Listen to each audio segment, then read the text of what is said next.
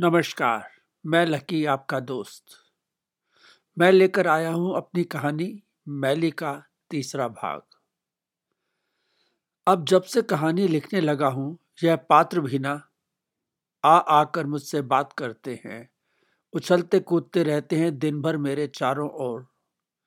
मुझे हंसाते हैं, मुझे रुलाते हैं, मुझसे अपना दुख बांटते हैं, प्यार भी मांगते हैं, परेशान भी करते हैं। इनका भविष्य तो मैं नहीं बदल सकता। पर हाँ थोड़ी बहुत बात तो माननी ही पड़ती है। सब मेरे ही तो बच्चे हैं। मुझे इनके साथ ही रहना है अब उम्र भर। मेरे पात्र ज़िंदा, जीते जागते होते हैं। रोज ही मुझसे बात करते हैं।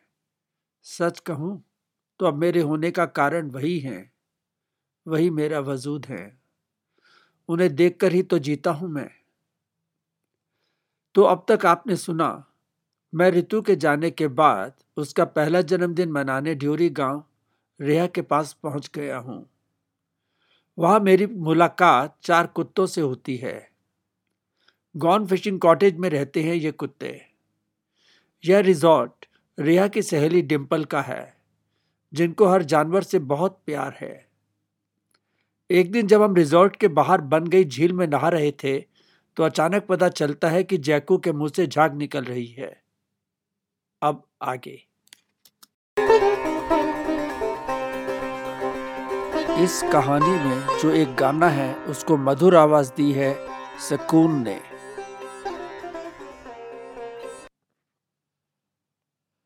जैकू की हालत काफ़ी खराब थी। शायद पैरालिसिस हो गया लगता था। गाँव वालों ने बोला कि रेबिस हो सकती है। क्योंकि बाहर कोई कुत्ता पिछले दिनों बहुत लोगों को काट चुका है। डिम्पल को डेक पर उल्टी के साथ मरा हुआ आधा सांप मिला। क्या जैकू ने सांप खाया है? सिंदा, हो सकता है स्नेक पॉइजनिंग हो। गुशैनी सबसे पास में था। रिजॉर्ट के गेस्ट की देखभाल रेहा के ऊपर छोड़कर डिम्पल और हीरा ने फटाफट जैकू को गाड़ी में डाला और गुशैनी ले गए। वेट ने तो देखते ही बस कह दिया, इसको नदी में फेंक दो, यह नहीं बचेगा।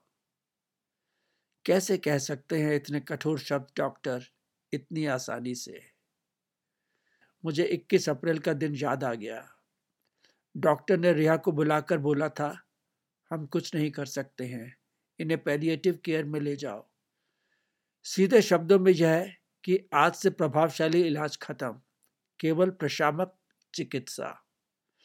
प्रशामक चिकित्सा मतलब आप केवल बीमारी के लक्षण और तनाव का इलाज कर रहे हैं। बीमारी का कोई इलाज नहीं है।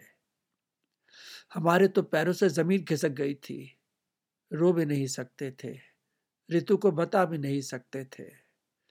घर आने के बाद वो तो बार बार कहती, अब कब जाना है हॉस्पिटल? अच्छा भला तो था, जैकू। कल ही हम सब रोज की तरह कलवारी की ओर शाम को घूमने निकले थे। सब कुछ ठीक ठाक था। इस सुनसान सड़क पर दूर तक जाना और सूरज ढलने के साथ वापस आ जाना हमारा रोज का नियम बन गया था। चार बजते ही सभी कुत्ते ऊपर इकट्ठे हो जाते, जैसे सबने कोई घड़ी पहनी हो। रेहा, नितेश डिम्पल फ्रोडो, मैली, डॉबी, जैकू और मैं, कालू कभी कभी आता था। हम मिलकर निकल पड़ते थे। हमारे चलते हुए दाएँ हाथ को एकदम सटा हुआ जो ऊँचा पहाड़ है ना, यह पूरब है। सूरज को इस पहाड़ पर चढ़ने में बहुत समय लगता है। जब तक हमें दिखता है, उसकी सांस फूली होती है और दिन के साढ़े नौ बज चुके होते हैं। और हाँ इस पहाड़ के पीछे ग्रेट हिमालयन नेशनल पार्क है, जहाँ से कभी कभी कोई लेपर्ड नीचे आ जाता, पानी पीने या अपना आहार ढूँढने। पर वो आता हमेशा अंधेरा होने के बाद ही है, ऐसा गाँव वालों का मानना है। मुझे डर ही लगा रहता, हमेशा ही दाई और पहाड़ पर देखे रहता, इस समय कहाँ होगा लेपर्ड? इस पेड़ के पीछे तो नहीं नहीं वहाँ हलचल है, उधर हो सकता है। अगर अब आ गया तो मैं चौकन्ना हो जाता। मेरे हाथ में हमेशा से एक स्टिक रहती है। मैं सोचता कि इस स्टिक को लेपर्ड के मुँह में खड़ा कर दूँगा। फिर वो कैसे मुझे खाएगा? अगली बार में यहाँ आने से पहले दिल्ली में ही कोई स्प्रिंग वाली छोटी सी लोहे की छड़ी बनवा लूँगा, जो लेपर्ड के मुँह में जाकर बटन दबाने से ही उतनी बड़ी होती जाएगी जितना वो मुँह खोलेगा। फिर वो मुझे कैसे काटेगा? यही कहानी सोचता, इसी उधेड़बुन में धीरे धीरे आगे चलता। बाकी लोग मज़े से बातें करते, बहुत आगे निकल जाते। केवल जैकू मेरे साथ होता क्योंकि वो पहाड़ी पर चढ़ता और उतरता। मैं उसको डर के मारे बुलाता रह जाता। वो मेरे गोल गोल चक्कर लगाता और फिर चढ़ जाता पहाड़ी पर, जैसे मुझे चिढ़ा रहा हो। आज वो ज़िंदगी और मौत के बीच जूझ रहा है। मैं सोच रहा था, वो क्या शक्ति है जो उसे ज़िंदा रखे हुई थी? मैली, डोबी का प्यार डिम्पल का ममत्व या कुछ और? क्या पता? पर इस समय मुझे उसकी हालत पर तरस आ रहा था। मर्सी किलिंग जैसा भारी भरकम शब्द बार बार मेरे जहन में आकर मुझे परेशान करने लगा था। पर हमारा जैकुल लड़ रहा था। जब तक वो वापस नहीं आए, मैली डॉबी का हाल भी बेचैन सा था।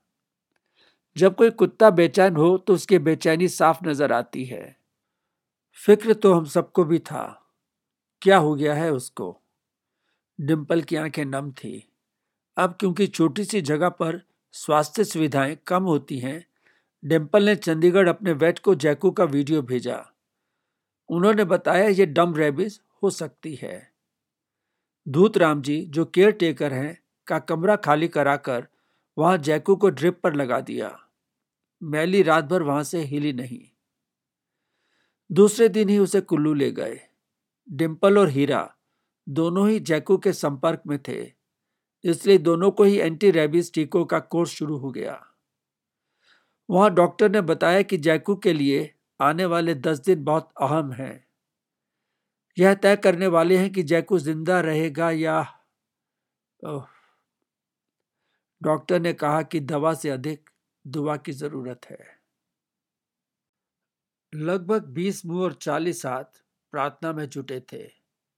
मैली और डोबी को जाने क्या अंदेशा हो गया था? उनका हंसना, खेलना, कूदना खाना पीना सब खत्म सा हो गया था। आज रितु का जन्मदिन भी था। पार्टी डिम्पल के कॉटेज के बाहर वाली जगह पर रखी थी। यह कॉटेज मेरी कॉटेज से लगभग 300 कदम ऊपर चढ़कर है। वैसे तो डिम्पल की हर कॉटेज में सैकड़ों किताबें हैं। पढ़ते जाओ खत्म नहीं होंगी। पर आज मेरा किसी भी चीज़ को करने का मन नहीं किया। धूप में ही बैठा रहा मैं। कुत्तों की भी एक अलग दुनिया है। वो भी हमारे सुख दुख में शामिल होते हैं। मुझे याद है जब मेरे पापा जी की डेथ हुई थी। मोन्टू हमारा छुट सा कुत्ता।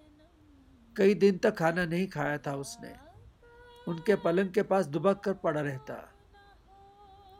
जैकू को मेरी कॉटेज के पास किचन के साथ वाले कमरे में ड्रिप लगी हुई थी।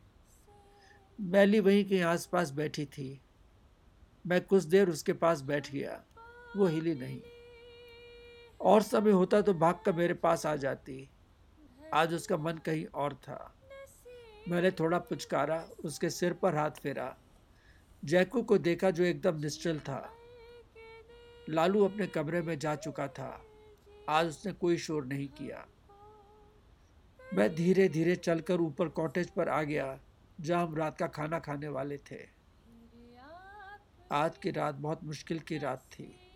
कैसे कटेगी? किसी की समझ में नहीं आ रहा था। हम में से कोई आपस में भी बात नहीं कर रहा था। डॉबी फ्रोडो के पास ही बैठा था। दोनों के चेहरे पर भी उदासी थी। एक जान जाने की तैयारी में है। मैं यह विचार मन से भगाना चाहता था। इसलिए मैं नीतीश को ढूंढ रहा था। बस नीतीश एक अच्छी सी ड्रिंक बना दे आज शाम को।